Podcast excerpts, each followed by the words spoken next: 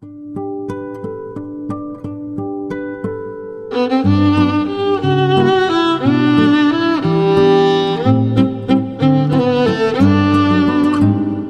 位听众朋友们，大家好，欢迎来到首尾相撞，我是阿星，我是树锦。本期我们带着激动、忐忑、感动，哎呀呀，哦，呜，一系列复杂的心情，一起来聊聊加拿大作家爱丽丝·门罗的《公开的秘密》。那我们今天共读的这本书呢，是二零二四年再版的，由张红林老师翻译的版本。哎，熟悉首尾相撞的朋友们，大概已经隐隐的感觉到了，刚刚这段口播里面，除了我和树总之外呢，出现了另一个声音。没错，本期我们拥有一位惊喜嘉宾，请肖诗老师跟我们的听友打个招呼吧。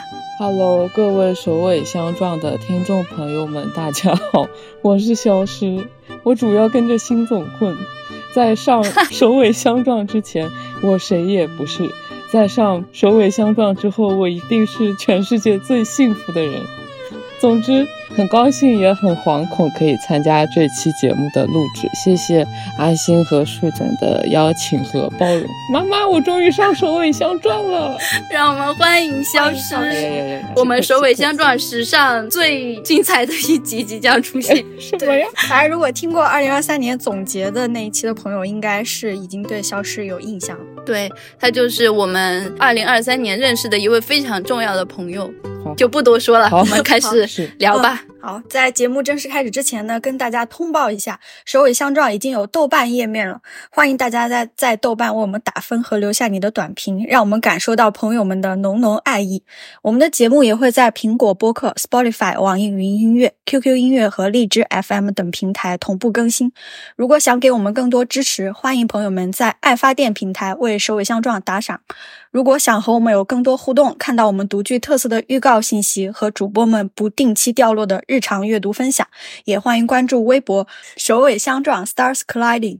本期节目也有赠书福利哦，具体规则我们会在节目的最后播报。好，那我先来做一个说明。这本书呢，我们会做上下两期节目来聊。要真的从门罗的写作里面获得震撼，如果只是概括的讲述一番故事大意，浅浅的分析一番写作技法是远远不够的，必须要从细节里面感知文字中蕴藏的猛烈暗流。因此，本期我们会各自选择这本小说中最喜欢的一篇展开文本细读，还会选择一篇更具神秘意味的小说，聊一聊它的故事层次，尝试解答其中的密码。那下期呢，我们则会探索一下门罗系列故事的创作方式，介绍《公开的秘密》这本书各个短篇之间在时空、人物和主题上的关联，尝试拆解一下门罗小说的结构设置，也会和大家分享我们喜爱的段落。接下来就正式进入本期内容。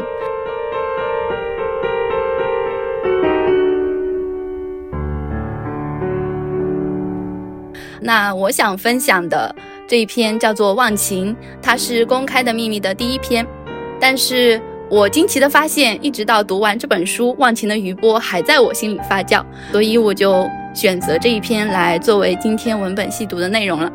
我甚至说不上那种感觉是一种共情还是别的东西，它很朦胧，但是又非常强悍。素昧谋面的爱情，猝不及防的倾诉，突如其来的求婚，一切都显得不可思议，同时又合乎情理。忘情的英文名是 carried away。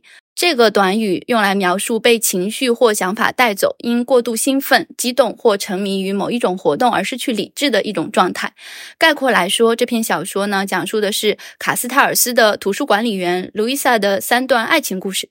这么一讲的话，果然就变得非常没有意思。所以下面我要结合文本，具体的聊一聊门罗是怎么样让一个女人的爱情如此的打动读者的。《忘情》这篇小说呢，是由四个章节构成的。前三章是性、西班牙流感和事故，它们就分别对应了路易莎的三段感情。最后一章，波尔普德尔殉道者则脱离了真实，进入一场幻梦。我们就按照这四个章节的顺序来走吧。首先是性这一章，在商务旅馆的餐厅里，路易莎打开了当天收到的海外来信，这个是门罗一贯的单刀直入式的叙述方式。接着，信封上写的收信人是安大略省卡斯泰尔市公共图书馆的图书管理员，信是在六星期前发出的，日期是一九一七年一月四日。这句话就揭示了这个故事发生的时间、地点和主人公的身份。我们可以在后文这封信的内容中读到，寄信者是正在前线打仗的士兵杰克·阿格纽。此时的他负了轻伤，住在医院。在上战场之前呢，他常常去图书馆借书，留意到图书管理员从一位凶神恶煞的老女人变成了将一切整理得井井有条的美丽女士。他写这封信的目的是为了对图书管理员表示感激。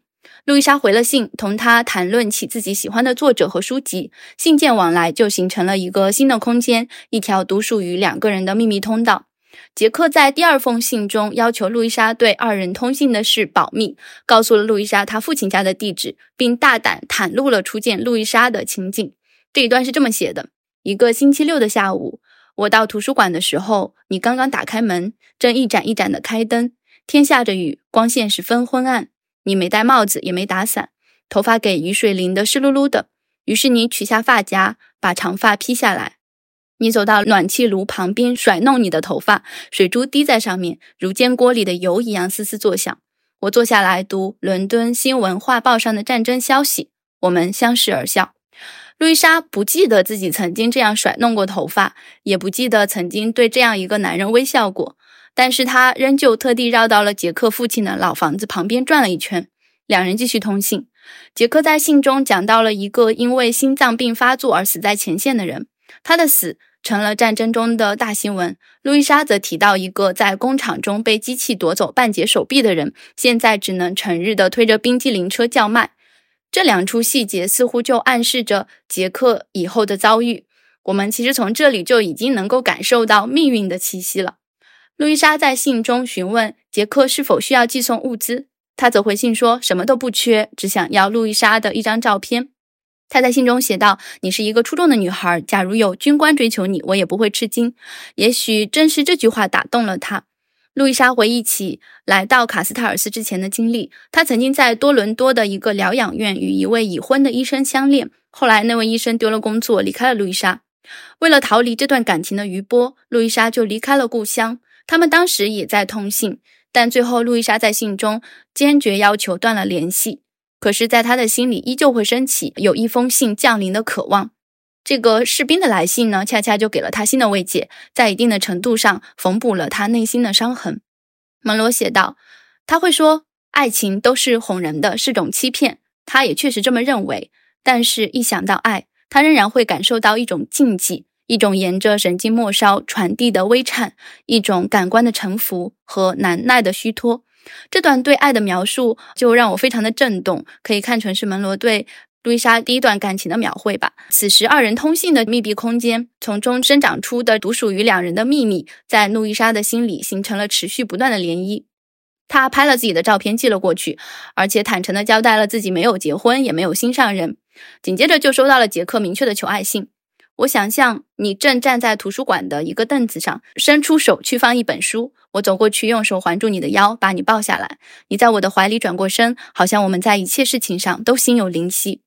这是并不存在的一幕，也是一种虚无缥缈的爱。就让路易莎开始关注战场，想象着她所生活的这个宁静的小镇之外，那个正在开裂的世界。她为士兵学着织了一条围巾。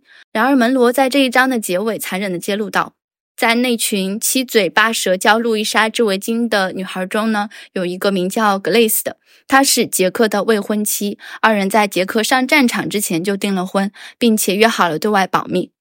我们这个时候可能会想起杰克在给路易莎的信里面写的：“请不要提及我俩通信的事。”在前文的语境之下，我们可能会真的相信他是为了保护自己和路易莎不被小镇的传言所重伤。然而此刻。同样的，这句话的意味已经完全改变了。第一章到这里就结束了，进入第二章，西班牙流感。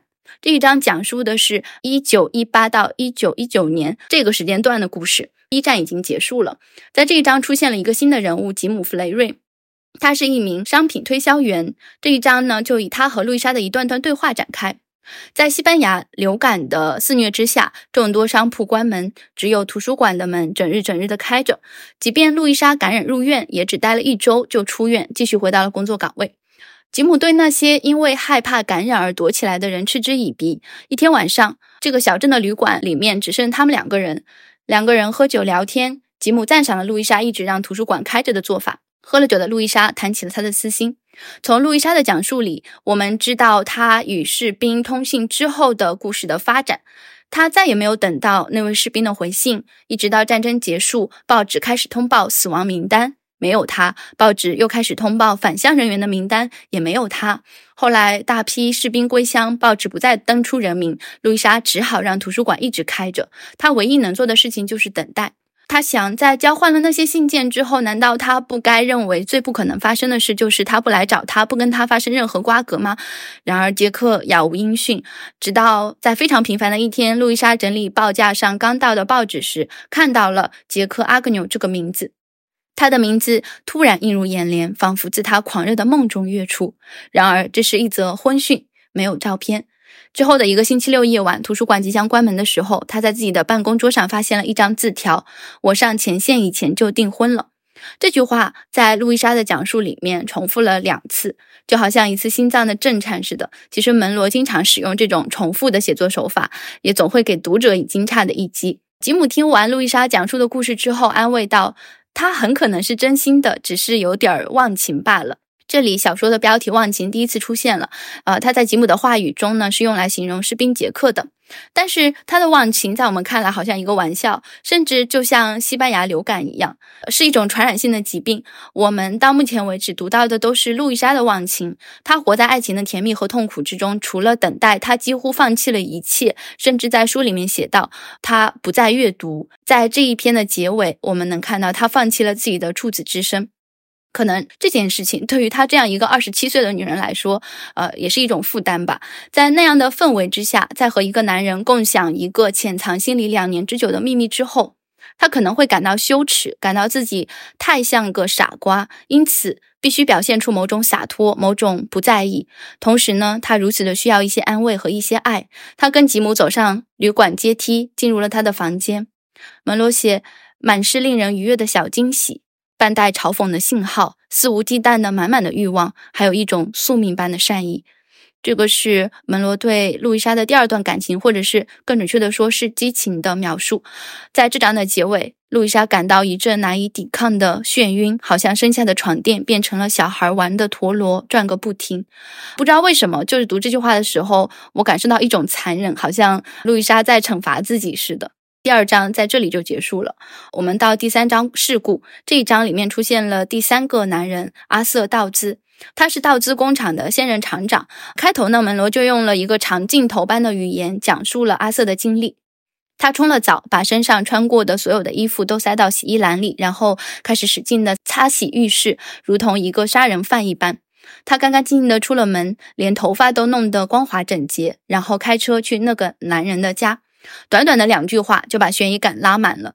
门罗故事中特有的哥特式叙事就出现了。从后文我们得知，那位士兵，也就是路易莎的心上人杰克，死在了道兹工厂里。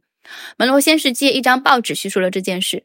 报纸上写的是，他的衣袖不幸被法兰盘上的定位螺丝扯住，他的胳膊和肩膀被连着卷到了主转轴下，他的脑袋随即碰到了直径约为一英尺的圆锯。这位不幸的年轻人立即身首异处。他的头从左耳下方的脖子处被削下，他被认为是瞬间丧命，来不及发出任何呼叫。紧接着，报纸也登出了他家人的信息：他的妻子叫做格蕾丝，他的女儿叫做莉莲。阿瑟开车去的地方就是格蕾丝和莉莲的家。那天呢，家里一片混乱。格蕾丝将屋里的窗帘和地毯都拎出来洗涤、拍打、晾晒，孩子们不被允许进屋，在门外闹成一片。牧师向阿瑟解释他眼前的情景，在这里，门罗只凭着对这几个人交错对话的书写，就精准地描述出了一个极度混乱的场面，让这种闹哄哄的声音从文字里直接溜到读者的眼睛里。这一段里没有任何的心理描写，只通过动作和对话就能让我们感知到格蕾丝已经被这个消息打垮了。他只有让自己不停不停地活动，才能不至于倒下。在读到杰克之死的时候，我们也许会想到他曾在信里写到的那个因心脏病发作死在战场上的士兵的故事，而他的命运也被包裹在这样的荒诞里。报纸上也这样叙述到：他在第一次世界大战中英勇奋战，只受过一次小小的轻伤。许多人评价了其中的讽刺意味。他的死也成为这个小镇的轰动话题。整个小镇的人，甚至小镇以外并不认识他的人，或开着车，或驾着马车来参加他的葬礼。但是杰克的父亲并没有来，他在这件事情上的冷漠令人震惊。葬礼那天呢，他在湖边钓鱼，碰上了另一个没有参加葬礼的女人，她看上去非常的孤独。门罗对这个细节的提点，不由得让读者猜测，那个女人或许就是路易莎。她无法面对杰克的死亡，也不敢去现场哀悼，可能是怕那种激情、爱意或者是恨意突然涌出来，于是她也错过了在葬礼上看到杰克样貌的机会。阿瑟呢，作为事故发生地的负责人，第一时间就赶去杰克家慰问，并承诺承担杰克葬礼的全部费用。但是格雷斯对此毫不关心，只是拿出了杰克还没有归还的图书，请求阿瑟帮忙还给图书馆。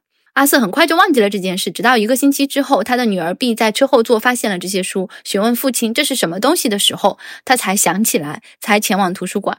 这起事故根据阿瑟的回忆，是发生在大流感之后的第五年。那我们可以推断是在一九二四年。这一年的图书管理员还是路易莎。当他得知这些书来自于那个在工厂丧生的人之后，路易莎走神了，因为这是他的心上人嘛。他就一本一本的摇动书页，想看看书里面是否留有杰克生前的痕迹。他没有想到还能以这样的方式再次与杰克这个名字重逢，但是阿瑟并不知道路易莎与杰克之间的情愫。在他看来，路易莎这种走神、这种质问的语气，就好像是一种怠慢。他似乎在图书管理员面前失去了威信和尊严，而这一切都是因为工厂出了事故。他被这件事折磨，总是梦到事故发生前那种可怕的寂静和悚然的预感。在这个图书馆的墙上挂着阿瑟父亲 A.V. 道兹的画像，他怀念父亲的威严和当时经济的繁荣带给道兹家族的荣耀。而如今，这种荣耀在他来看却成为了一种负累。他需要道兹呃持续的开门以保障就业，需要显露出道兹家族体面的生活，从而树立起道兹先生对小镇人民有求必得的形象。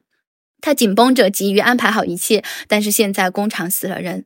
从还书那天起，阿瑟就常常在傍晚时分来到图书馆，待上半个或一个小时。他每次都坐在第一次来时坐过的、面对着大窗的位置，看着高悬的明月，感受着图书馆的秩序和尊严。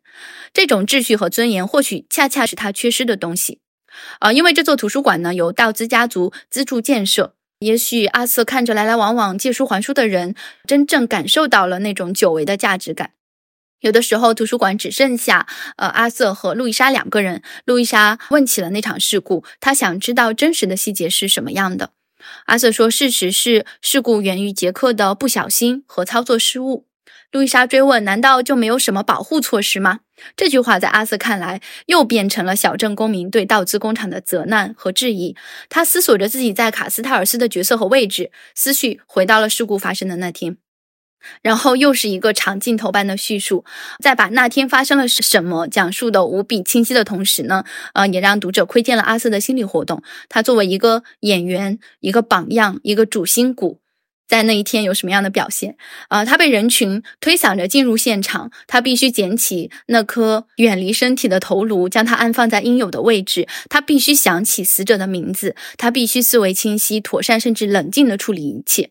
医生、殡仪员、棺材、鲜花、牧师，一环接一环。最后，他必须去看看他的妻子，越快越好，换一身干净的衣服。这一段叙述其实是插在事故这一章的中间的。这一段事故之后的故事，我们其实已经在这一章的开头读到了。如果仔细读原文的话，我们就会发现门罗在非常娴熟地使用一种时空错位拼接的手法。从阿瑟还书之后看到父亲的画像，自然过渡到道兹工厂对卡斯泰尔斯的重要性；从他要保持体面，必须给房子镶边，自然过渡到他在看相识样品的时候，工厂发生了事故；从他想着要换身干净的衣服。再一次的回到了图书管理员卢伊莎的服饰上。紧接着我们说的上一句，他必须去看看他的妻子，越快越好，换一身干净的衣服。之后，下一段是图书管理员经常穿一身暗红的衬衫。呃，就这几个时空的转换是非常的顺滑流畅的。在这之后呢，门罗又写到，阿瑟开始留意路易莎，开始对她产生好奇，甚至在脑海中对抗关于路易莎的留言。他想到杰克还给图书馆的书是被偷偷拿走的，没有履行借阅程序，所以就主动跟路易莎聊起了杰克这个人。他问路易莎有没有给他一点教训，路易莎则说自己从来没有见过他。然后就走开了。这段对话里面，门罗也没有写到路易莎的表情或者是心境，但是我们已经能够从中感受到一种自嘲与伤感。阿瑟也从路易莎的语气和行为中捕捉到了他可能有过伤疤和秘密的气息。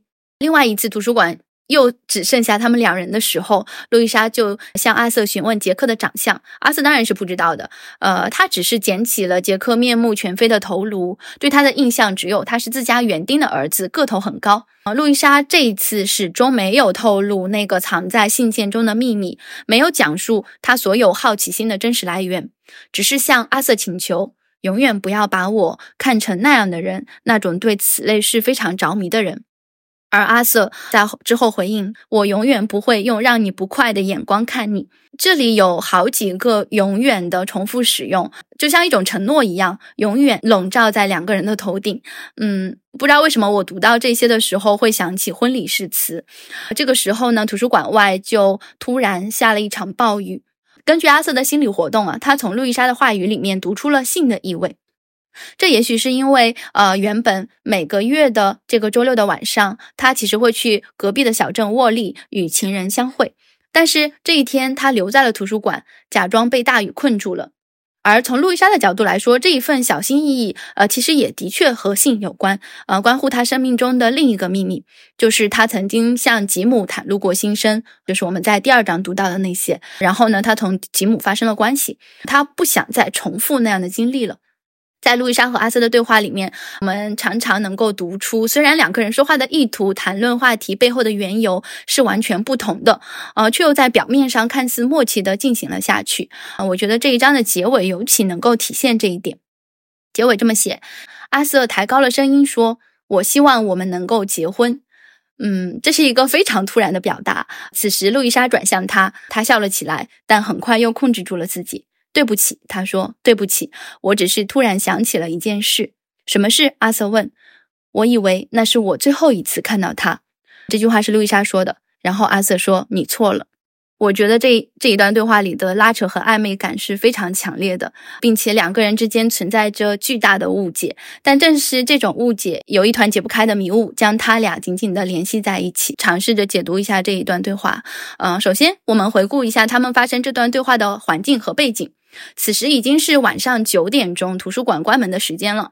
路易莎慢慢的关上了这里所有的大灯，但是呢，阿瑟还坐在他通常坐的那个位子上。外面阴云密布，不一会儿就下起了暴雨，整座图书馆被雨声围住。在暗暗的阅读灯下，路易莎在阿瑟旁边坐下来。也许在阿瑟面前的桌子上还放着他常常阅读的《伦敦新闻画报》。那对这个细细节的想象呢，也是有依据的，可以参见这一章前文的描述。原文是这么写的：在这样的夜晚，阿瑟丝毫没有外出散步的欲望，相反，他总是想到图书馆，常常会信步走到那儿，坐在他第一次坐的位置上。他会在那里坐上半个或一个小时，看《伦敦新闻画报》《国家地理》《星期六晚报》或《科利尔周刊》。当阿瑟突然说出“呃，希望我们能够结婚”的时候，路易莎就想到了一种埋在心里很久很久的一个小小的可能性。这个可能性连接着他对于信件的期盼、流感期间不让图书馆关门的固执和不时的向对接张望的渴求。那就是他认为杰克一定会来找他，或许他还在心里有着他们会结婚的那样一种愿望。但是之后发生的事，我们都知道了。杰克其实在上战场之前就已经与别人订婚，而且现在他已经死去了。那我们就可以推断，当路易莎瞥见桌上的这个《伦敦新闻画报》，听着围住图书馆的雨声，回想着刚刚关灯的动作的时候，他可能会想起杰克在信中写的，呃，与他初见的那个画面。那个时候，图书馆刚刚开门，天下着雨，他在一盏一盏的开灯，而一个男人把视线从《伦敦新闻画报》上移开，与他视线相对，他们两个相视一笑。这一幕其实并不在路易莎真实的记忆里，而是杰克制造的爱情的起点。但是这一刻呢，他又确实带着一些相似的气息，在现实中发生了。路易莎转向身边的男人，像杰克在信里面写的那样笑了起来。阿瑟是不知道这些的，呃，他不知道有那些信件，也不知道杰克在路易莎心里的分量，不知道这个被塞进路易莎记忆里的故事。路易莎说：“我以为那会是我最后一次看见他。”我认为这句话指的是在这封信里面的初遇。事实上，他是从来没有见过杰克的。而这一次呢，他真实的看到了，在这样一个雨天，在他一盏一盏关上图书馆的大灯之后，有一个男子对他求婚，不是他最初想要的那一个。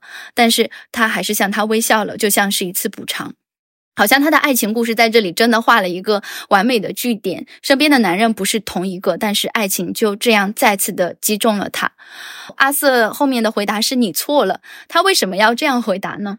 那天晚上的雨声很大，可能遮盖了路易莎的一部分发音吧。毕竟我们在前文可以看到，阿瑟第一次说出“我希望什么什么”的时候，路易莎也是没有听到的。可能那个时候。路易莎说出“我以为那是我最后一次见到他”这句话的时候，阿瑟将路易莎口中的他错听成了你。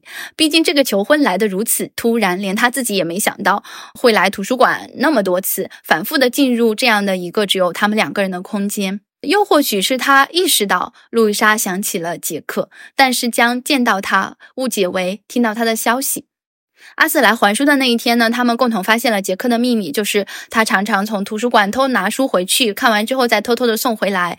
阿瑟以为这是态度问题，但这个秘密其实连接着路易莎的另一个秘密，就是呃，其实杰克他不敢去办理借阅的，不敢与路易莎搭话或者是对视。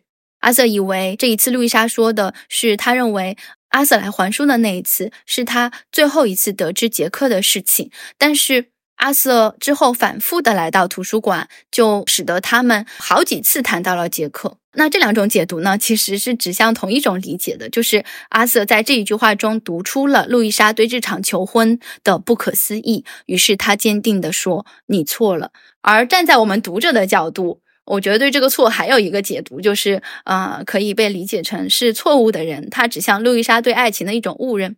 其实讲了这么多，我我想说的是。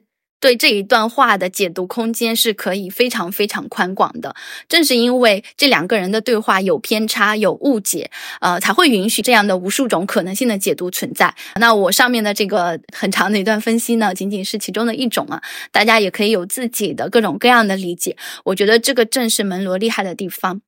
然后在这一章里面，就是事故这一章里面，其实还存在一个疑问，就是阿瑟为什么要向路易莎求婚呢？就是这个求婚，在我们看来是来的非常突然的。从前文的暗示来看，同样的可以有非常多的理解。我在这里可以给出几种。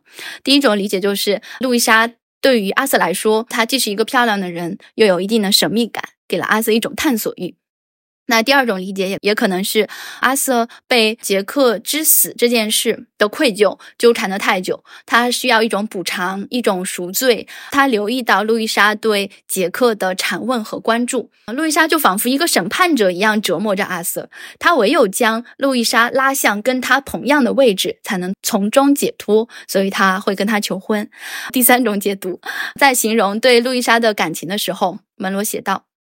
他没法描述自己对他的感受，如同他没法描述一种气味，好像被电灼伤，又像烧焦的麦粒，不，更像一颗发苦的橙子。我放弃。其实这里也可以看作是门罗对路易莎的第三段感情，呃，又下了一个判词。从这句话，我们又可以解读到，在同路易莎的交谈中呢，阿瑟品味到一种苦涩，一种孤独。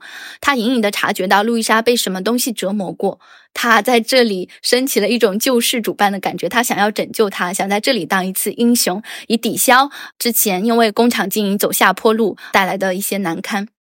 其实这几种几种解读，我觉得都有道理啊。但是我还想在这里提出一个从更加细枝末节的地方捕捉到的答案，那就是阿瑟他其实是需要女人来支撑他的。在前文提到，五年前阿瑟在妻子去世之后呢，他告别了无忧无虑的生活，不得不为工厂事务操心。虽然他做的不错，一如既往的得到信任，呃，他表演着体面，但是他的内心是很害怕的。父亲就像一个幽灵一样盘踞在他的心里。也许在妻子离世之前，真正打理工厂事业、维护道兹家族尊严的人，就是他的妻子。在图书馆里呢，阿瑟再次的感受到那种熟悉的庄严、秩序与尊严的意味。而将图书馆打理的井井有条的人，就是路易莎。也许，呃，路易莎可以胜任道兹家族的妻子这个身份。阿瑟就可以稍微的从工厂事务中摆脱出来。而我们从接下来的第四章来看，路易莎的确这样做了，她深度参与到这个工厂的事务中。但是又有可能仅仅就是源于一种冲动，阿瑟被这场大雨蛊惑，呃，就说出了想跟路易莎结婚这样的话。那在这里，我们也可以看到，对于阿瑟为什么求婚这件事情的解读和想象也是无限宽广的，甚至你可以说，好像我没有办法解释为什么它会发生。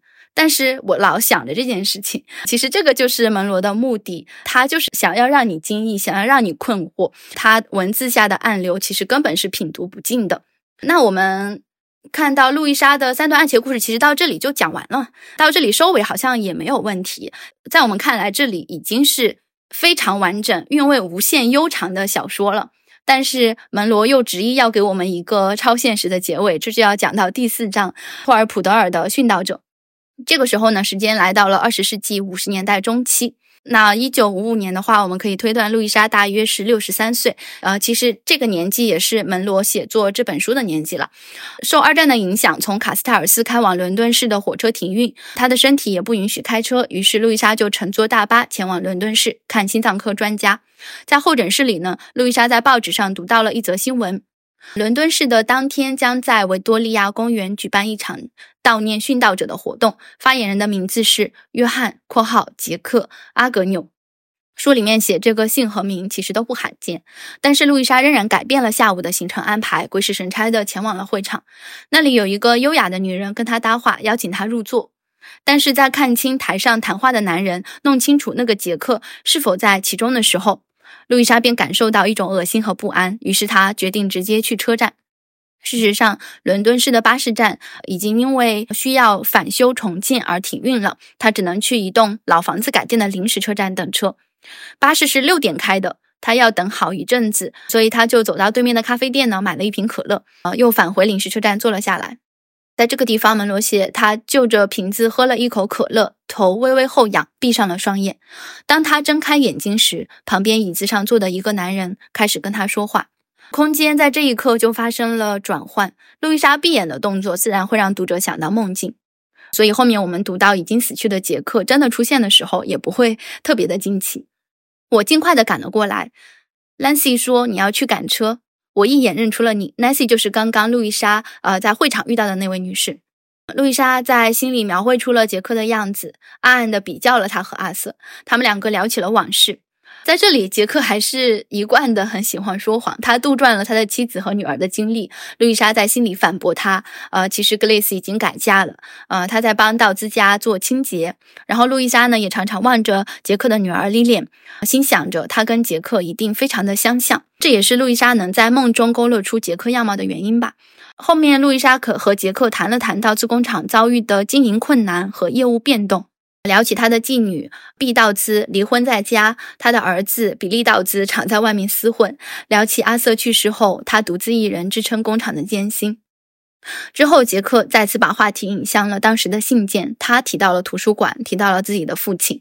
他说：“爱情永远不死。”路易莎感到被这句说辞冒犯到了。她说：“爱情时时刻刻在消亡，或被转移、覆盖。”紧接着。他想起了阿瑟，他取代了杰克和路易莎结婚。路易莎说：“呃，后来我发现我想要嫁给他，过正常的生活。正常的生活。”他重复道。一阵眩晕似乎正向他袭来，对于荒唐之事的宽恕蔓延开来，唤醒了他那长满老年斑的手和干枯而粗壮的手指。他们离他的手并不远，就搁在他们之间的椅子上。情欲和旧日的可念陡然升起，点燃那些孤寂的细胞。哦。永远不死。在这一段描写之后，路易莎所在的空间再次发生了弯折。这时，他看到一群穿着黑衣、戴着黑帽的人从对面走过来，身边的男人大喊一声“托尔普德尔殉道者”，就走开了。看着他的背影、宽阔的肩膀、扁平的臀部和玩世不恭的语气，路易莎觉得他仿佛看到了另外一个人，就是吉姆，就是刚刚。我念的那一段书里的原文所描述的突如其来的情欲，那一阵眩晕，又把他引向了吉姆。但是这个男人随即又消失在人群之中，一个叛徒无可救药，一名过客。等那群人终于走近，路易莎才注意到他们并不是什么殉道者，而是门诺教徒。他们推着他迈过了幻想与现实的边界，就好像把他从海水里打捞起来。在这里，门罗写道：“他刚刚被一阵巨浪淹没，不过没有人注意到。谁都可以对刚才发生的事情做出解释，但实际上他就是被巨浪淹没。”他被巨浪淹没，又探出头来，剩下的只有皮肤上的寒光、耳朵里的轰鸣、胸中的空洞和胃里的恶心。他面对的是一片混乱，一种要把他完全吞没的荒芜。突然暴露的空洞，即兴而起的把戏，明亮又旋即化作泡影的慰藉。那些门诺教徒们吵吵嚷嚷地坐了下来，开始分食糖果。其中一个小女孩不由分说地递给他一颗，他学着他们那样细细地品味糖果，允许那种味道给他带来某种时空的合理延续。其实，结合上文路易莎来到伦敦市的目的和医生的诊断说明，我们可能推断路易莎的呃心脏在这个时候跳动紊乱，也许刚才的经历就是心脏过速引起的幻觉。正如门罗的比喻，他刚刚被巨浪淹没，现在那那一阵潮水退去了，病症收束的一刹那。耳鸣、胸闷、恶心，短暂的丢失记忆。后来一句是：“这是什么地方？”路易莎问旁边的一个女人。对于她到底有没有呃从这个这种幻想、这种幻梦里面回到现实世界中来，其实文本是没有给出答案的。嗯，可能路易莎已经死去了，来不及回到卡斯特尔斯，他的心脏病在这个时候发作了。呃，又或许他挣扎着回到了现实，呃，就坐在那里等待六点的那一趟回乡的大巴来。文本到达这里，关于一九五零年代的叙述就结束了。小说的最后又带我们回到了路易莎刚刚来到卡斯泰尔斯的时候。当时他只是偶然路过，刚刚听说镇上的图书管理员去世了，他就直接去应聘，于是得到了新的工作机会。这一次的即兴决定，仿佛冥冥之中有神灵介入。他相信这是他不平凡命运的开始。接下来，我们又可以回到忘情的开头，回想着他真实的经历了如此不平凡的命运。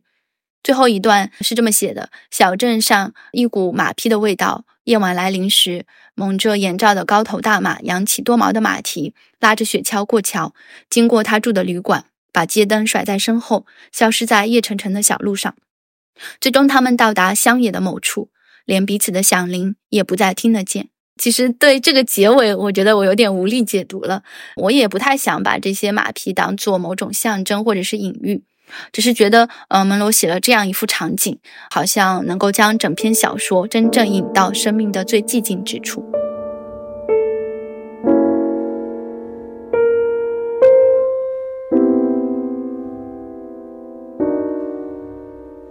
啊，那关于忘情，我就聊聊这些吧。已经就是讲的太久了，因为我在写这一篇文本细读的时候，我就觉得有很多小说里面的触动我的细节和彼此照应的线索，我都没有办法放弃，所以啰啰嗦嗦说了这么多。我觉得它是一篇关于爱的小说，甚至就是关于爱的永恒、爱永远不死的小说。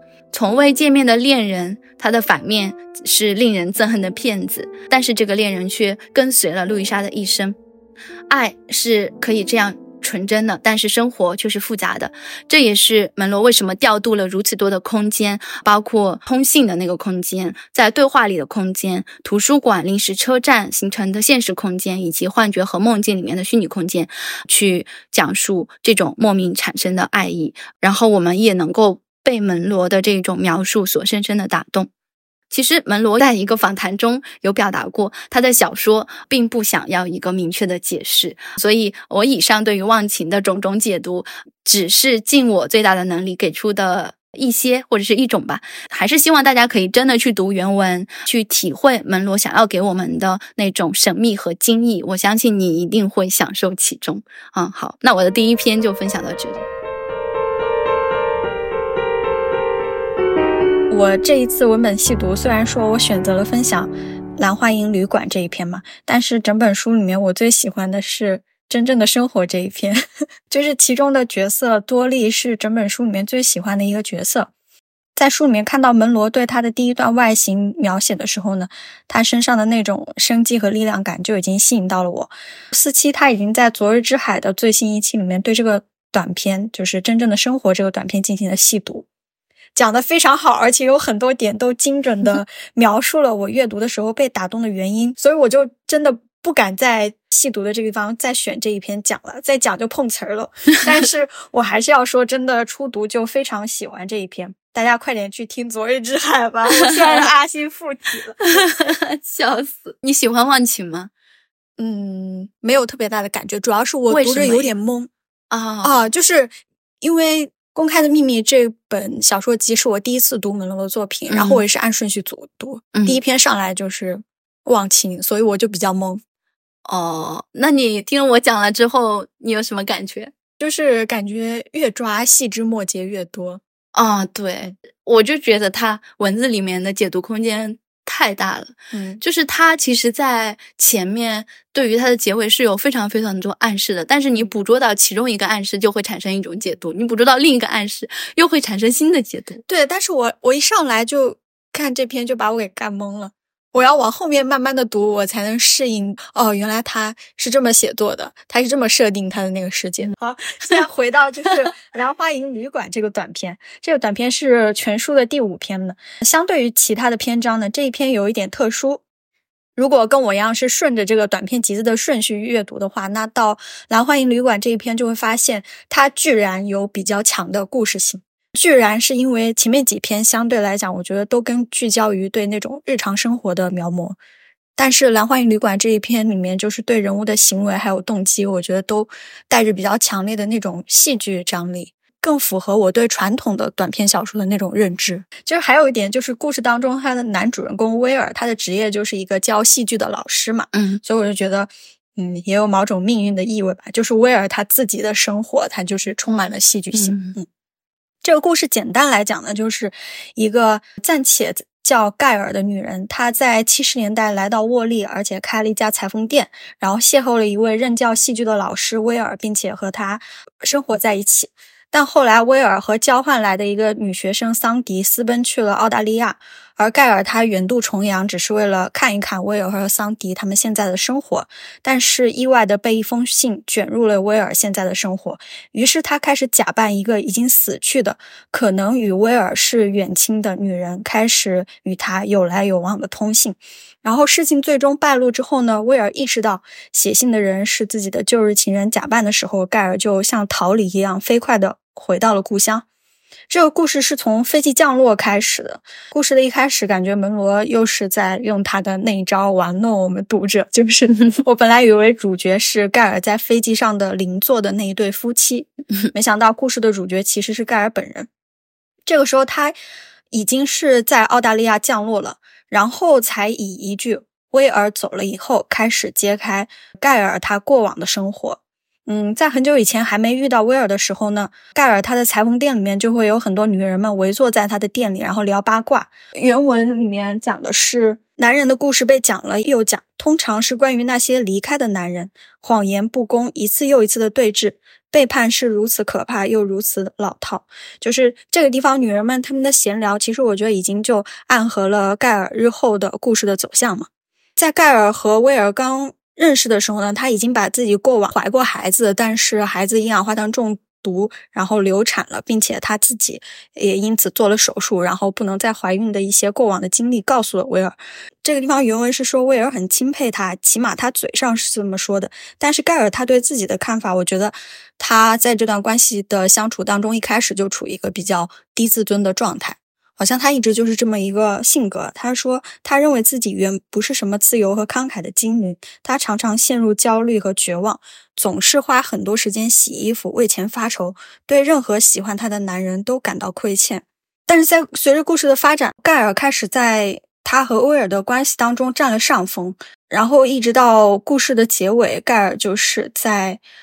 与威尔的一封一封的信的来往当中，逐渐的找回了自我。这个我在后面再展开说。这个短片里面，我觉得它戏剧性的体现一个比较明显的意象，就是性，就是性这个意象也出现了很多次。它推动了故事，然后也串起了整个故事。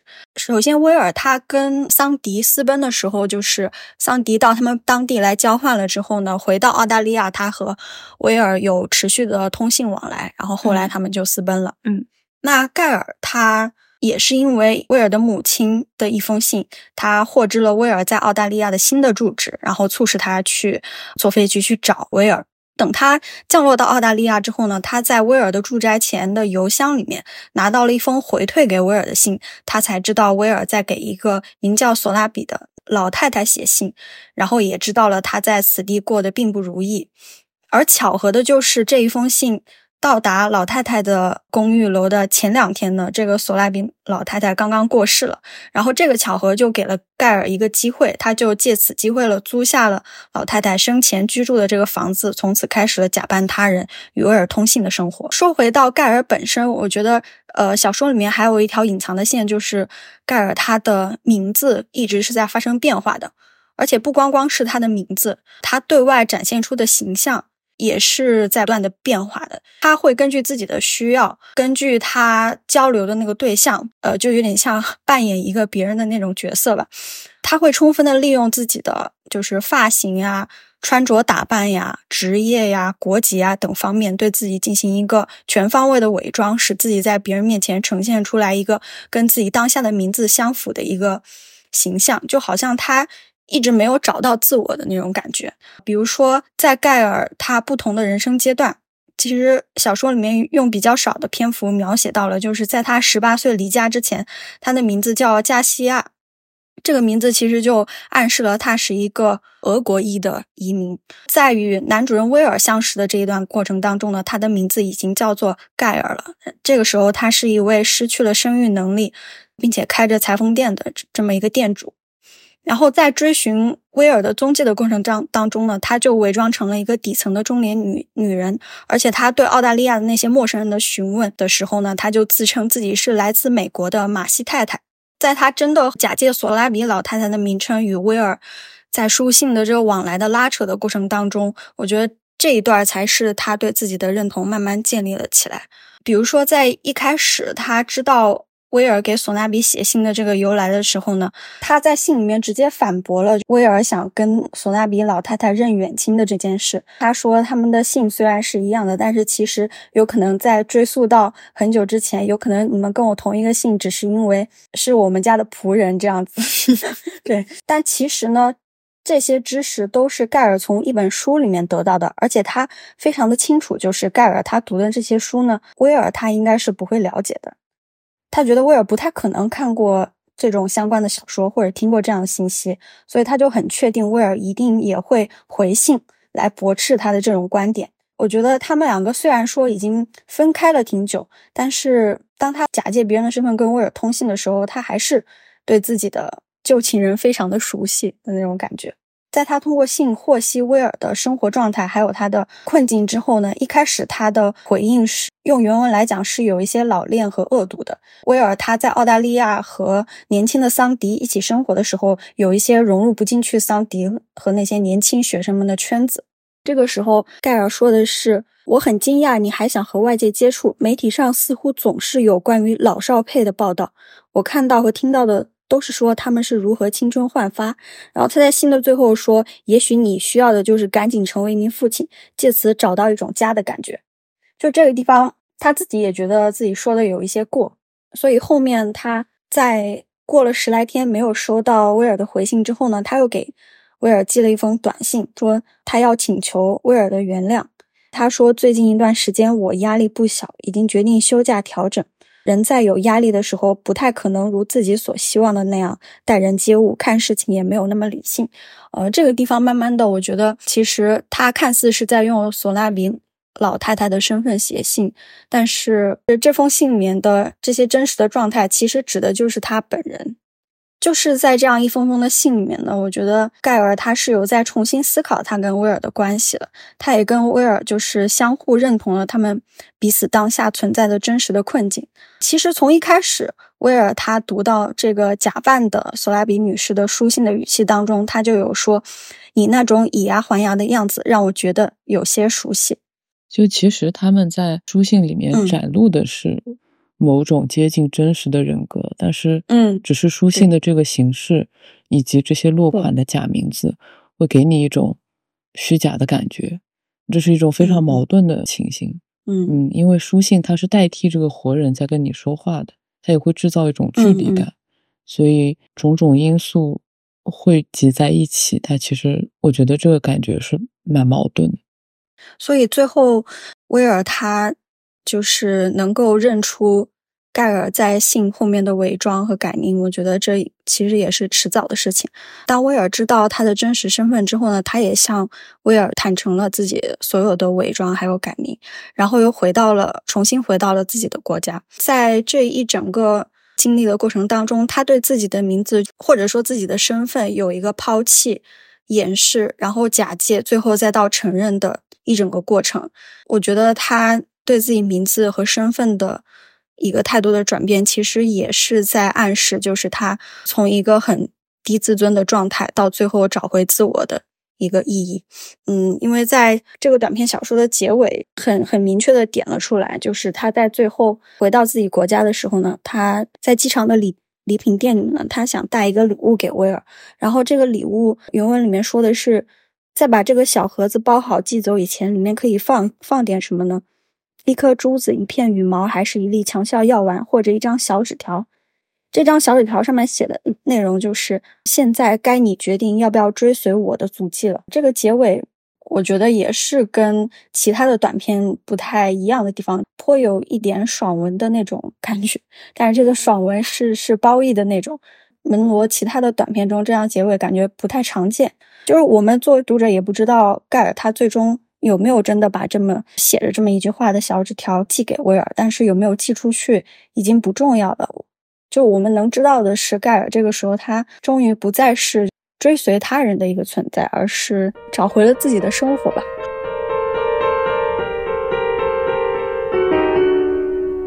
接下来的话，就由我斗胆和大家一起聊一下整本《公开的秘密》最后的一个故事。这篇小说的名字叫做《破坏者》。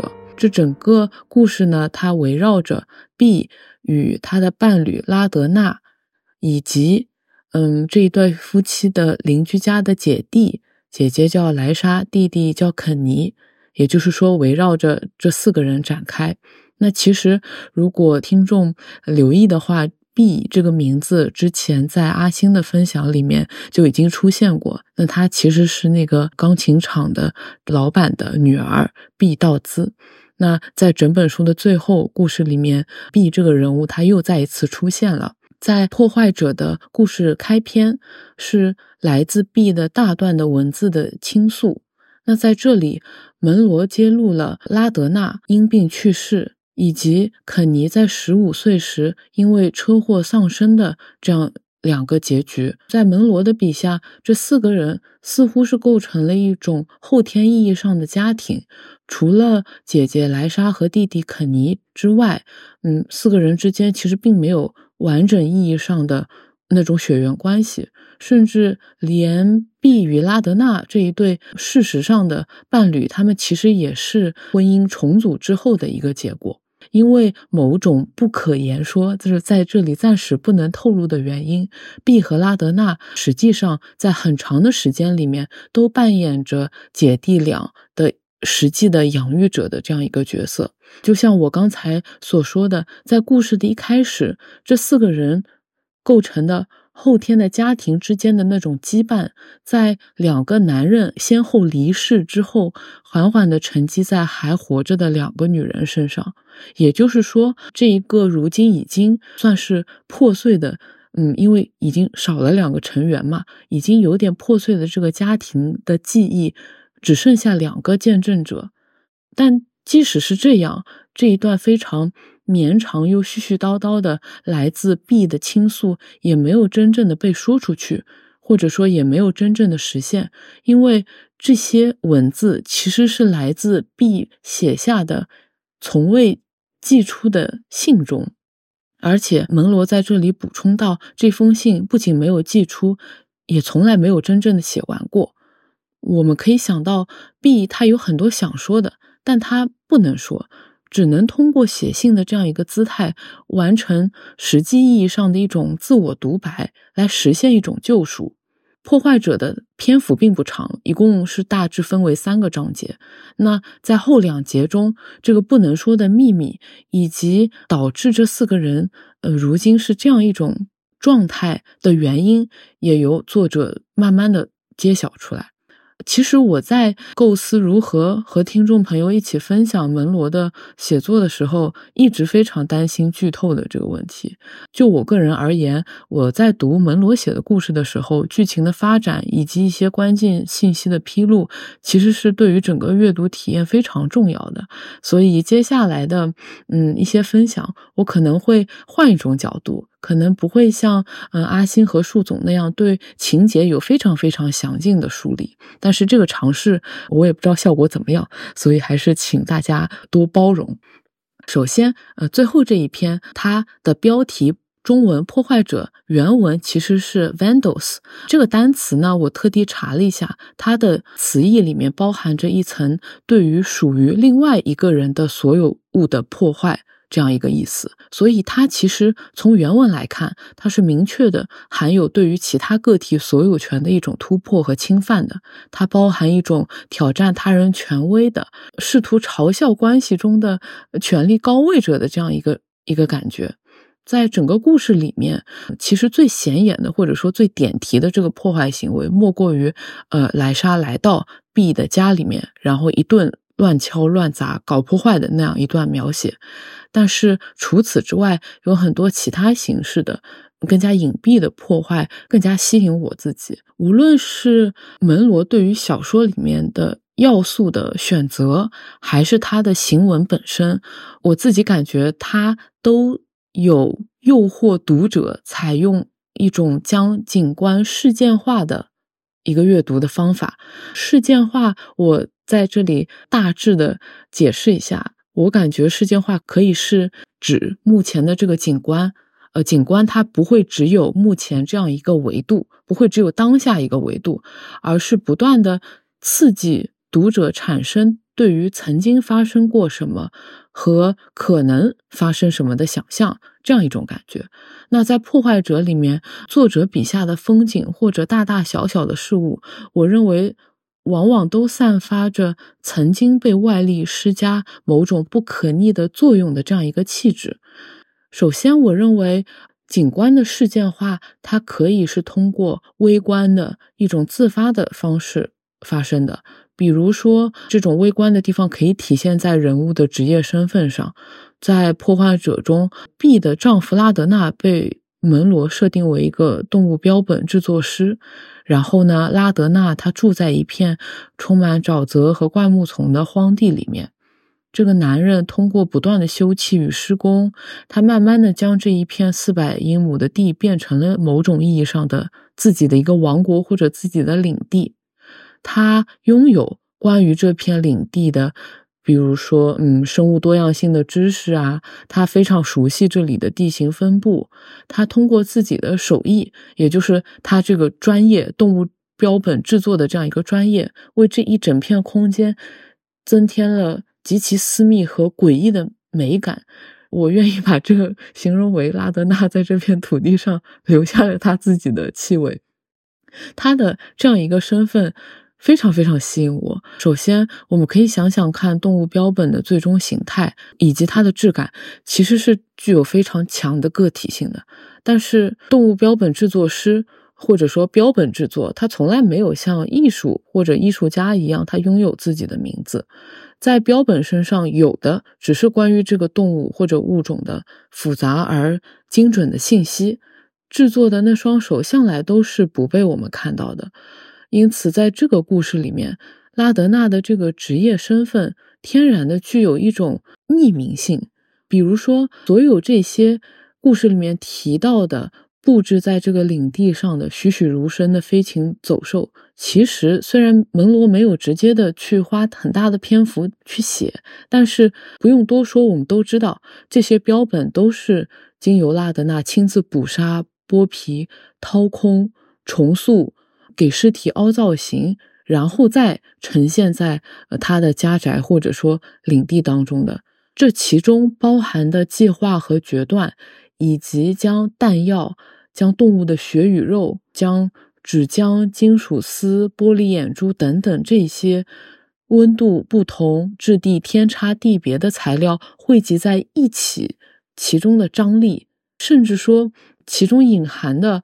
我们可以想象到的那双手曾经做出的打磨、撕扯、碾压、揉捏等等动作，以上的矛盾也好，对比也好，隐含的动作也好，他们其实最后都无一例外的伴随着这个标本制作的完成而自动的消亡和退场了。我们都看不见前面的这些了。与此同时，作为观众，人们惊奇的那个视线，我们看到标本时候的那种感叹也好，那种惊讶也好，这个视线本身是掩盖、是宽恕和包容曾经产生过的暴力与破坏的最好的一个材料，所以。动物标本制作师，也就是拉德纳的这个职业身份，我认为非常的迷人，并且在整个故事里面发挥着一种一种非常必的作用。此外，在标本制作中，呃，蕴含着制作者对于自然的一种干预，这个和呃文中的一个情节产生了一些呼应。比如说，在拉德纳在 B 前来参观他的领地的时候，他曾经说过这样一句话：“拉德纳说，我手边有什么就用什么。”呃，英语的原文是 “I use what I can get”。虽然当时的语境啊是拉德纳在跟 B 解释一个旧的冰柜是如何变身成为标本柜的再利用的过程，但是我读到这里，我就很难不想到在废物利用之上。对于身边的万物，对于身边所有有生命的东西，拉德纳是不是也持有类似的这样无差别的对待的态度呢？是不是凡是在他能力范围之内，生命、尊严、情感，是不是都可以被利用？只要他 can do，他就可以 use。同时，制作标本，它的完成与否，也在通过门罗的一些编排，在赋予。整个故事里面不同空间它各自的特性，比如，呃，我们可以读到拉德纳他在精心布置的土地上，也就是所有的标本处于完成态，处于一个成品放置的地方，在那里，拉德纳他是具有绝对的权威的。那相对而言，在这片领地当中的他的家宅。也就是这些标本还处于制作过程中，其实，在那个过程里面，这个场面是非常狼狈的，看起来很混乱，或者说破败不堪的。在这种写法下面，这个男人起居的这个屋子，或者说他实际吃喝拉撒睡的这个地方，就显得像是他的一个弱点一样。因为拉德纳他似乎可以在领地里面对破坏者、对入侵者拿出最强硬的一个攻击的姿态，而在家中面对。首次造访，或者说突破某种私人边界的 B 而言，他却突然变得手足无措，甚至连他对于自己的藏书也有一种种嗯害羞或者说不好意思的心情在里面。除了这种微观的自发的方式，也就是说由这个动物标本师产生的这一系列对情节推动的作用之外，事件化它也可以随着文本的行进，或者说随着文本本身的编织而发生。门罗似乎特别擅长在大自然的环境设定下，将属于自然的、属于地质的深层时间。与人物或者角色所认识到的浅层的时间进行并置与对比，这一点我认为可以在《破坏者》这个故事中的一段有所体现。门罗在这里安排了一段关于莱莎跑步穿过拉德纳领地时的一段描写，他在这里对拉德纳的沼泽之国的植被分布、光线和气味展开了非常具体的表述。但是在这段描述的最后，门罗突然把笔锋一转，他这样写道：“他说，也就是在这里，莱莎开始觉得大地上也有淤伤，青草的触扶会带来瘙痒和羞耻。”我读到这一句的时候，整个人就处于被震惊到微微颤抖的一个状态。我认为这句写的太惊人了，太好了。原因在于。我们可以看到，在拉德纳的领地里面，植被的形态，它们各自遵守着自己的规律。阳光它也不会因为任何植被的遮挡而改变自己的轨道。所以，整个描写读下来，高深莫测的这个自然，他在要求莱莎去顺从，要求他用逐渐从拉德纳那里获得的零星的知识来支撑自己。但是，属于自然的这种神秘和不能被预测的底色却从来没有被改变。然而，这样一种悬置于莱莎一个渺小的个体之上的庞大的属于自然的尺度，却最终。落笔于属于个体的淤伤，也就是通过人的淤伤这样一个身体的可能会发生的一个事件来衡量。所以，在我看来，莱莎穿越拉德纳领地的这一整个过程，也是他瘀伤的钝痛复现的这样一个过程。属于莱莎的一部分已经被永远的、无法逆转的改写了，而改写的力量是如此之大。将他个人的痛苦深深地刻进了属于某种地质性的轮回和属于自然的某种无法撼动的秩序里面。我读完，我就是觉得这种写法真的是太厉害了。他把地质的时间和人的认识的浅层的时间放在一起，我很难找到一个精确的形容词去去概述我在读到这一段时的惊讶和对作者的敬佩。所以，其实我以上的这些分享都没有就破坏者的核心的一些情节呃情节进行揭露，但是我还是呃试着和大家探讨或者说分享一些我自己的感受。我自己印象比较深刻的一段，也是听了你刚刚说的那个动物标本师的身份，我觉得其实门罗在后面也有点到这一点，就是用来描述莱莎对于嗯拉德纳的一个感受的时候。嗯，他写他感到了他内心深处的危险，一种机械的噼啪声，仿佛他会在一道强光下消耗殆尽。除了黑烟、焦味和一堆磨损的电线外，什么也不剩。然而，他重重的倒下，像是动物的皮毛猛然脱离了骨肉。他虚弱的啧了啧舌头，眸子里深处闪着光。他的眼睛又硬又圆，如同动物的玻璃眼珠。莱莎，他对拉德纳的感受，呃，也好像把拉德纳。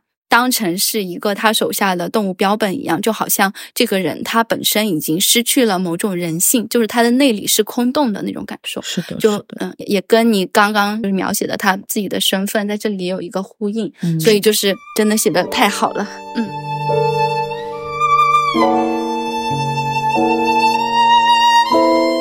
嗯，那最后我们想一起讨论和拆解一下阿尔巴尼亚圣女这个短片的故事结构和当中的谜题。其实我是觉得它是离呃这个集子里面其他的小镇故事比较远的一篇。我还记得我第一次读完的时候，我对它的结尾充满了疑惑，也并没有完全感受到这个故事的能量。我还记得在第二遍读之前呢，我有跟肖师聊过，我就问他为什么喜欢圣女这一篇，啊他回答说，他回答说这是一个非常精彩的关于逃离的故事，特别的生猛，在一众的小镇故事里显得像一个传奇，同时又隐约暗示着某种被共享的女性命运。哦，然后我好像就被他点醒了一样，就是当我第二遍更加投入的沉浸其中的时候，发现啊，我完全被门罗隐藏在各处的细节捕获了，就。大声的感叹这一篇实在是太有意思了，所以就跟大家提议，我们得一起讨论这一篇。嗯。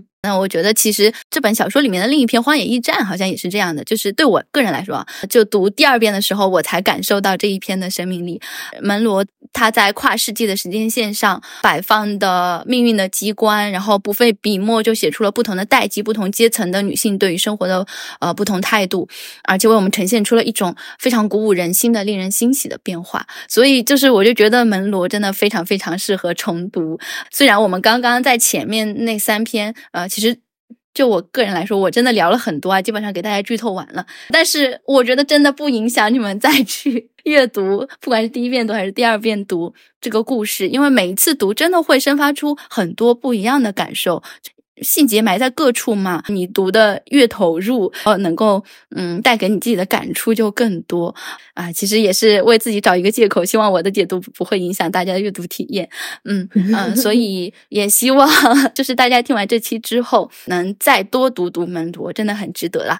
好，那下面就先请小诗讲一讲呃阿尔巴尼亚圣女这一篇讲了一个怎样的故事吧。嗯。阿尔巴尼亚圣女，她其实是以交错的方式讲述了三个不同时代、不同境遇的女人的故事。那这种交错，虽然“交错”这个词很很很简单，它就是一个词，那其实放在小说里面是非常非常复杂的。它涉及到各个故事情节，他们在各自的时空里的起承转合，还与故事的讲述者、叙述者的来回切换有关系。而穿插其中的这种呃叙述者的转换，它往往又来的非常突然，所以这这种节奏的急停急转，也会让我疑惑情节在这里的暂停，以及在后面的重启，是不是与几条线中的故事的主主角的命运进程有彼此暗示，或者说有彼此之间有联系？这三条线并不是按照彼此相当的篇幅来评分全文的，虽说是三条，但里面最重要的其实是两条线索。第一条，门罗讲述了一个。名叫罗塔尔的英国女人，呃，如何在一次旅行中意外被阿尔巴尼亚山区部落的居民带走？门罗写了她是怎么样在野蛮部落中学会生存，以及又是在什么情况下获得了一名当地的传教士的帮助，以及他最终成功离开，返回文明世界的这样一个传奇遭遇。小说题目中“阿尔巴尼亚圣女”这个圣女，她其实指的是罗塔尔在这个部落奇遇记中的发生的一次非常非常重要的身份转变。什么叫圣女呢？通过公开宣誓成为男人，永远不结婚，你就可以成为圣女。那这个圣女的英文原文是 Virgin。阿尔巴尼亚圣女的这个传统或者说这个风俗，并不是。门罗他自己捏造的，而是实际存在于当地的。那据说门罗女士当初是听闻了一起关于某一个图书管理员，哎，怎么又是图书管理员呢？我们前面对吧？又是学习的元素，它又出现了。图书管理员在一九二零年左右游览欧洲时被阿尔巴尼亚的土匪劫走的这样一则译文之后。啊，门罗对这一个地区产生了好奇，并且在查阅资料的过程中，邂逅了英国人类学家 Edith Sturm 在一九八零年前往阿尔巴尼亚北部山区深度考察之后留下的著作《High Albanian》。正是在这本书中，门罗读到了当地不同部落、不同族群当中非常极端的男女之间不平等的现状。他也读到了关于人口买卖、文化冲突等等，呃，一系列残酷和激烈的事实。于是呢，他就将这些我们看来具有异域风情的元素纳入了他的虚构创作当中。总而言之，罗塔尔，也就是故事中的这个主角，他无意中跌落的这样一个情景，是一个。女性的生理性别决定了她绝对的劣等地位的这样一个文化环境，这就解释了为什么在当地会诞生成为圣女这样一个习俗。通过弃绝结婚，呃，弃绝生育，发誓终身保持独身，一个女性可以被社会承认为男性，并且获得男性拥有的权利。在这条线索里面，罗塔尔最后正是在传教士的助推之下，完成了这一个身份的转变。那宣誓成为圣女，其实也是他最后逃离部落的一个非常重要的先决条件。在阿尔巴尼亚圣女这个故事里面，关于这条线索有非常非常多生猛的描述。我在读的过程里面，被罗塔尔所遭受到的他的被动、他的恐惧、无助，他。每天在生存的同时，他也会与重回文明社会这样一个念头彼此之间产生拉扯。在这个全新的环境里面，罗塔尔的隐忍、他的压抑、他的种种遭遇，就像流沙一样，让我感到非十分的窒息。我觉得这么弱又这么菜的我，如果被丢到那个地方，早就早就死了，就活不下去了。嗯，在罗塔尔的自由和健康受到威胁的关头。这个传教士总是及时出现，那他构成了罗塔尔与部落的男男女女之间的沟通者、调停者。对于罗塔尔而言，这个传教士似乎也是关于这片山、这群人能够提供唯一权威解释的那个人，是罗塔尔的行动的指引。关于传教士与罗塔尔这一男一女之间的情感的底色，我并不确定是友情还是掺杂了爱情，但门罗的确是非常明确的写下了罗塔尔在最终启程回家时对于传教士的。一种不舍，并且在最终，门罗其实是把两个人写成了一种团圆的结局的。那这个安排是不是在回应读者对于两人关系的某种期待呢？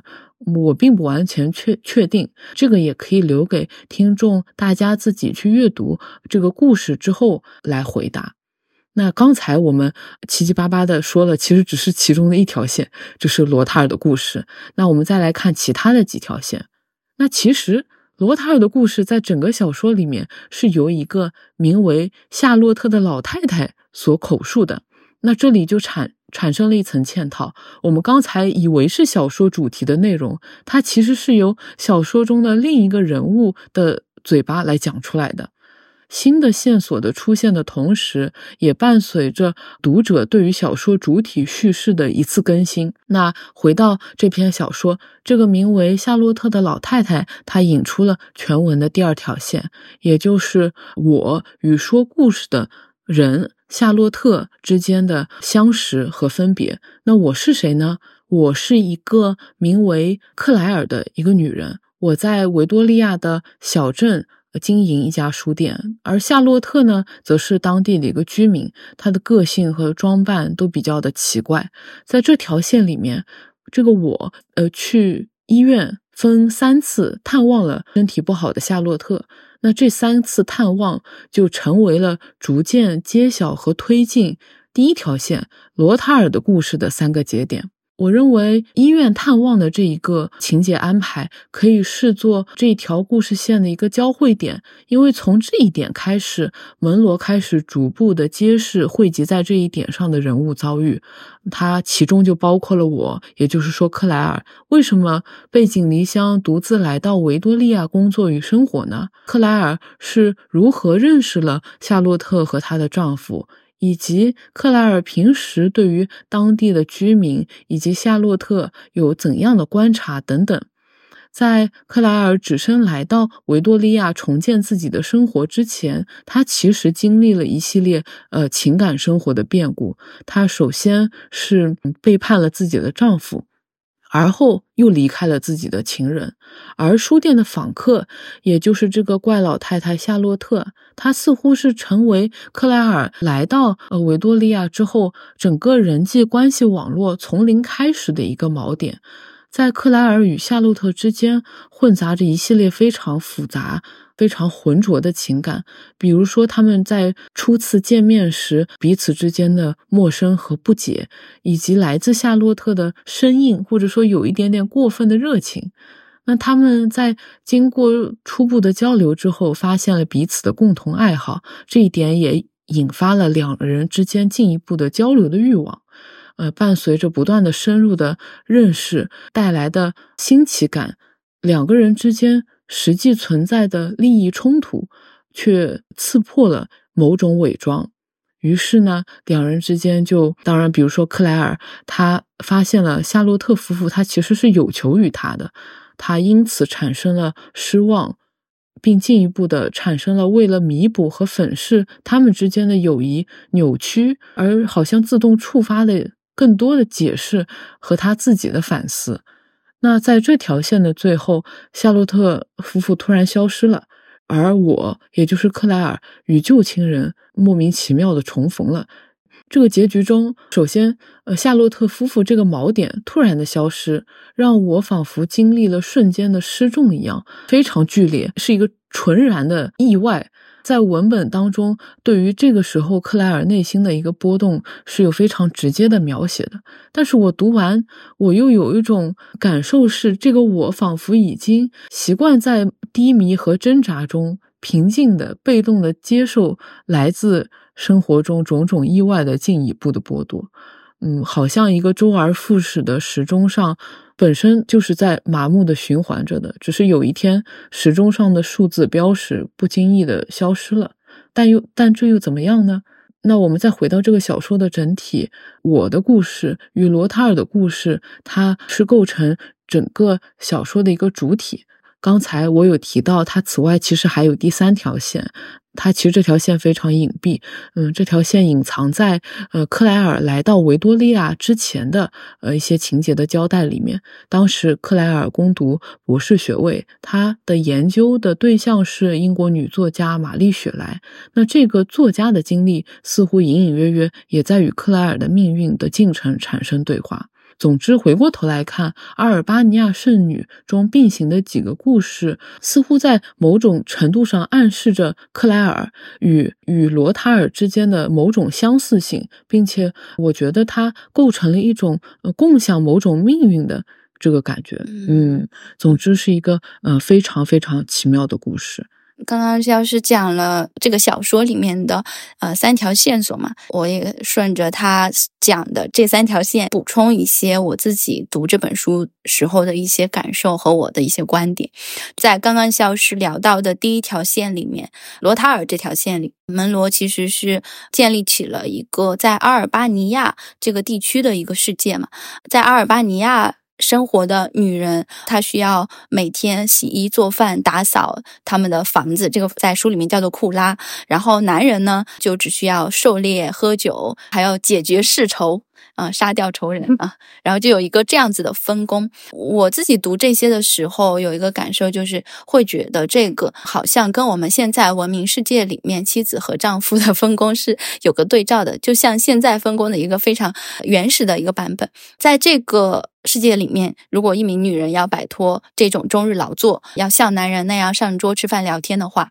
就像肖师刚刚说的，她必须要成为剩女。成为剩女就意味着放弃婚姻，终身过一种无性的生活，而且她也没有其他的女性或者是男性来为她料理家事，她要事事靠自己。她自己就组成了属于她的一个库拉。那这条线看似讲述的是这样一个原始部落的文化和教条，但是我们读来又不禁觉得处处对应着文明社会的新父权机制的运作。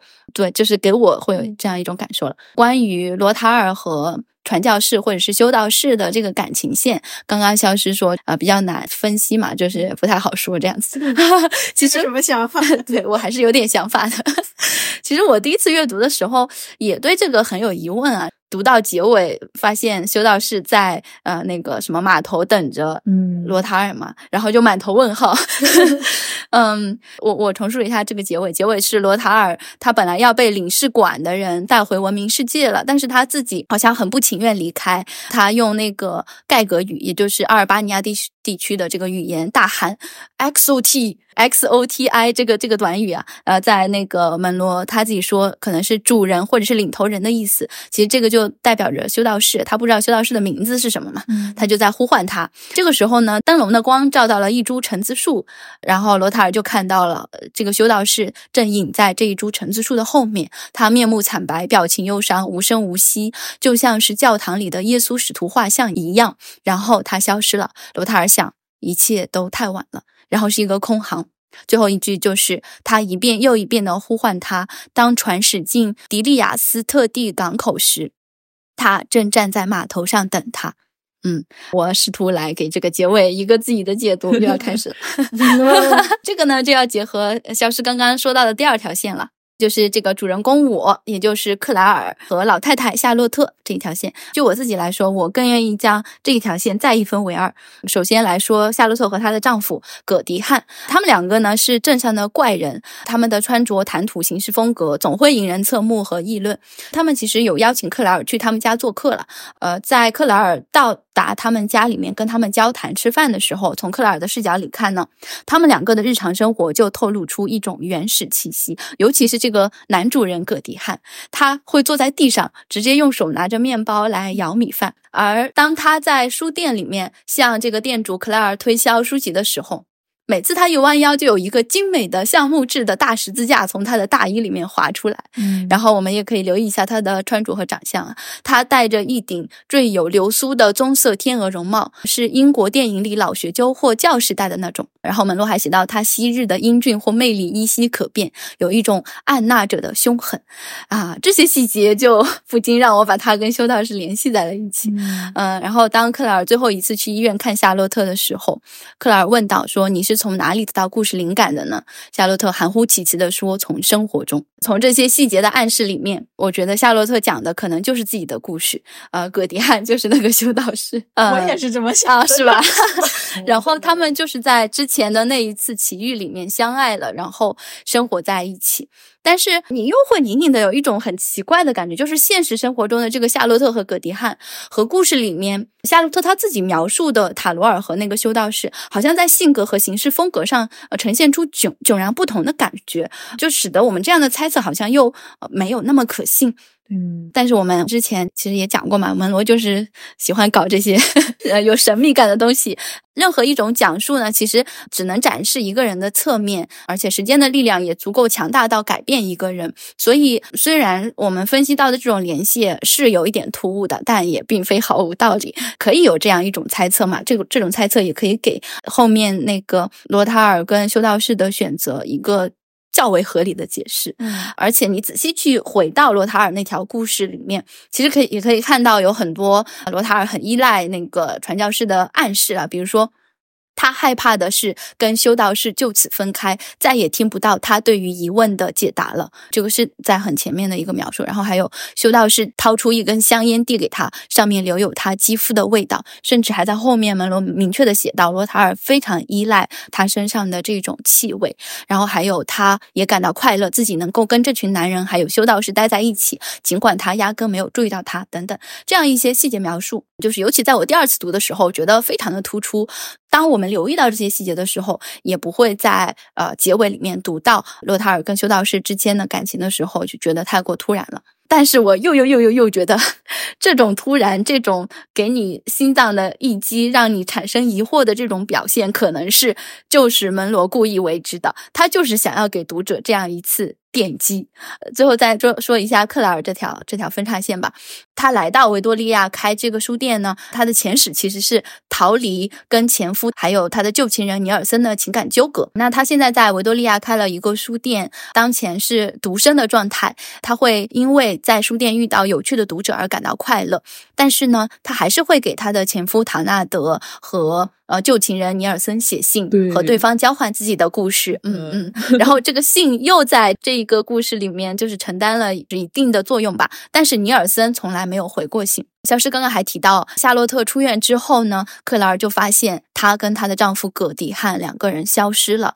当她回到是他们两个居所那条街的时候，发现呃那个地方也已经焕然一新，她有点认不出了，并且这一间房子已经租给了别人。他们就这样轻易的抹除了自己留在克莱尔生活中的印记，只留给他一个关于阿尔巴尼亚的故事。这个时候，克莱尔就感受到了一种空洞。门罗这么写：我陷入沮丧之中，我方寸全乱，我感到自己可以轻而易举地踏上另一条路，任意一条路。在这个时候，生活的无数种可能性突然向他敞开了。然而，克纳尔随后又感到选择是如此的脆弱，岁月是如此的变幻莫测。他甚至希望命运里面有一种东西可以抓住自己，他非常的想要靠岸，于是就又陷入了与尼尔森共同生活的想象之中。在他想象的那个另一种生活里面，她怀孕了，尼尔森爱上了别的年轻女孩。不过他们后来克服了这些，又生了一个孩子。亲近疏远，亲近疏远，反反复复，好像这个就是爱情和婚姻的真相。呃，然后紧接着这一层想象居然刺破了现实。在克莱尔回到书店的时候，他被一个男人撞上了，就是这个男人抓住了他，代替他想要的那种命运抓住了他。我觉得克莱尔在呃书中的这个结局，其实跟罗塔尔与修道士的结局也也是一个对照嘛。就像肖诗说的，他们共享了同一种命运，就是之前肖诗说的，这是一个关于逃离的故事嘛。他们其实都是在逃离的途中。罗塔尔他从阿尔巴尼亚那个刻板的生活当中逃出来，他要回到文明世界了。克莱尔呢，他则是从他的旧生活里面挣扎出来，他在维多利亚开了书店。呃，其实这两个都可以看成是一种逃离嘛。但是他们都在逃离的途中，再一次的被爱情捕获了，而这一个又是他们内心的希望。嗯。但是我又觉得，这既是一种希望，也可以让人感受到一种绝望，就仿佛女性的逃离像是一个伪命题一样。就，嗯，好像我们的命运就是得在爱爱情里面挣扎，不断的亲近疏远，亲近疏远，反反复复。所以我就觉得，就是他们两个的结局就是一种对照嘛。啊，那如果我们通读了《公开的秘密》这整本书的话，也也会发现，阿尔巴尼亚圣女这一篇呢是。唯一一篇第一人称叙述的小说，门罗之前在访谈里面有说过，自己最初对第一人称的写法是有顾虑的，但是在这一篇里面，最终还是选择保留了第一人称。我在想，他的顾虑可能是在于，其实门罗本人也曾经在维多利亚经营过一家书店，这种经历的重合，不免会让读者猜测这其中是否有自传的意味。但是呢，他的小说本来就是生活碎片的再现嘛。刚刚消失也说过了，那个。关于罗塔尔的故事，那个在阿尔巴尼亚的故事，其实也是门罗从她丈夫那里听来的。一个真实发生过的事情改编的，并且他所描写的这个地方的风俗也是有一些历史资料可以参照的。他也在这篇小说里面，甚至借夏洛克之口说出这些故事是源于生活。这个可能指的是呃夏洛特所讲的罗塔尔的故事，也可以指的是门罗正在书写的我们眼前的这些故事。正是因为门罗非常深刻的感知过生活带来的剧痛，看到过真实生活中的惊异与悬疑，体验过生命如何在现实和想象两种空间里面度过，他才能够写出如此动人的故事。所以，他最后没有再介意可能带来的这种自传性的猜测，仍然坚定的选择了第一人称叙事。其实，门罗自己也说嘛，生活它并不是一个连续的过程，生活不是连续剧，它其实是由无数毫无逻辑、因果不明的碎片构成的。也是因为这样，我们的生活是极其复杂的。可能在我们的生活里面，对。为什么你为什么这样的回答？只是我也不知道 而已。所以，就是门罗在这一本小说里面的各种各样的谜题，给我们的那种惊诧和电击、电击的感受，可能用一句啊，我也不知道为什么能回答，这才是这才是正确答案。因为生活里面也有很多这样的瞬间，生活就是没有答案的。我觉得门罗能够如此精确的书写出这种生活的复杂，真的非常让人惊叹。关于消失谈到的最后一条线，就是玛丽雪莱那一条。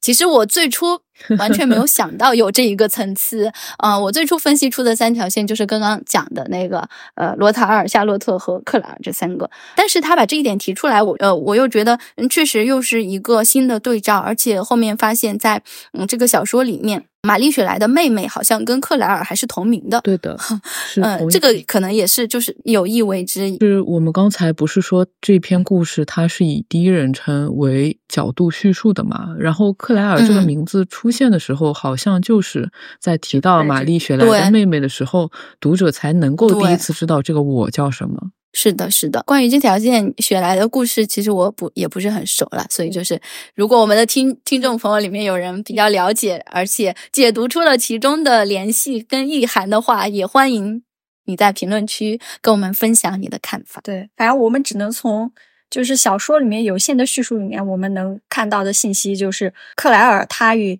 尼尔森是先发生了地下情，而且是最终导致。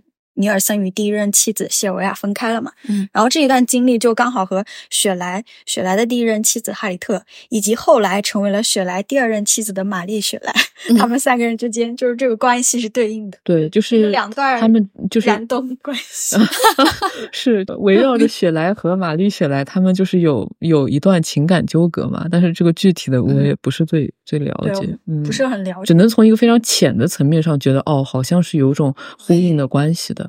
但是不是在相对来说深层一点的角度上，他们是不是有分享某种价值观，或者是他们在某一个决定上，嗯，共享了某种情绪或者想法？这个我觉得暂时还不得而知。欢迎大家来评论区补充。关于罗塔尔，在她成为圣女之后，她不是呃获得了一部分就是男性能够拥有的权利嘛？然后这个地方，我觉得他们部落里面比较别扭的一点就是，虽然说发誓成为圣女，但是他们所获得的这种权利其实也是很别扭的。他们仍旧是不像是生来就是男人的那样子。对，女性要跟男性达成一种平等，是一件多么困难的事情。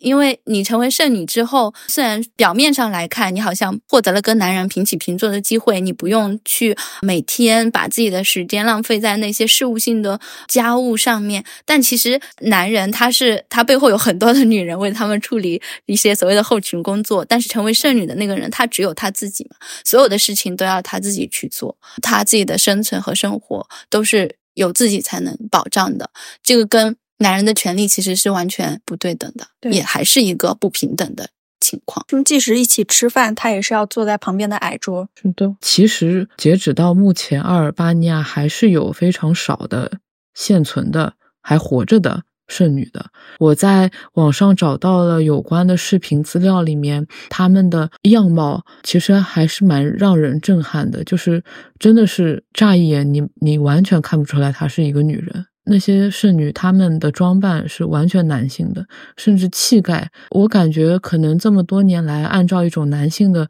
行为和习惯去去活着，也会反过来改变他们自己的容貌。总之，就是一看就是以为他这是一个大爷或者是一个大叔。而且，其实虽然我们在这一篇故事里面读到的宣誓成为圣女是想要获得某种相对的自由，或者说获得自己应有的权利，但实际上在当地宣誓成为圣女很有可能也是为了。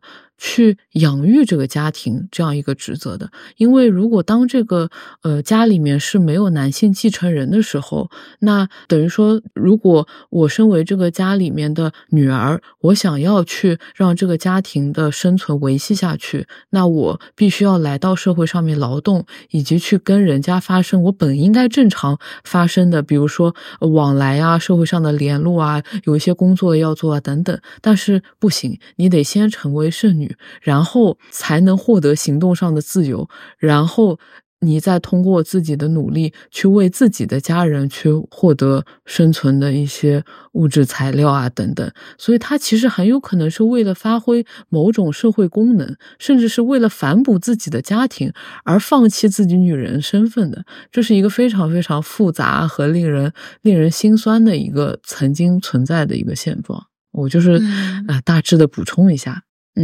包括其实门罗他自己也是在维多利亚开书店嘛，就是他自己也有这个经历，所以整个阿尔巴尼亚圣女这一篇故事里面的现实的成分是相对而言还挺高的，我觉得。嗯，对对。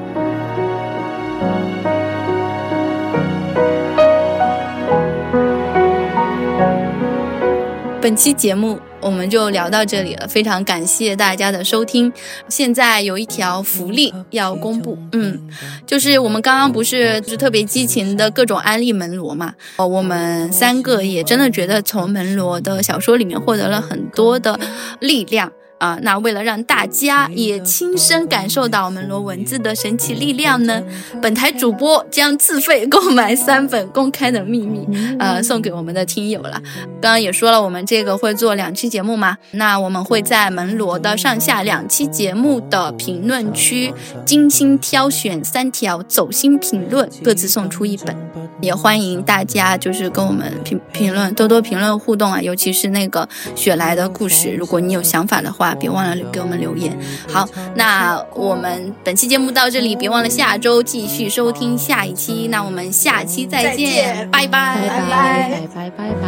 双眼合上，看到了寂寞，将眼望见所失很清楚，想要填满落空过往，心有很多个如果，就变几多个没终于的答案，并藏于。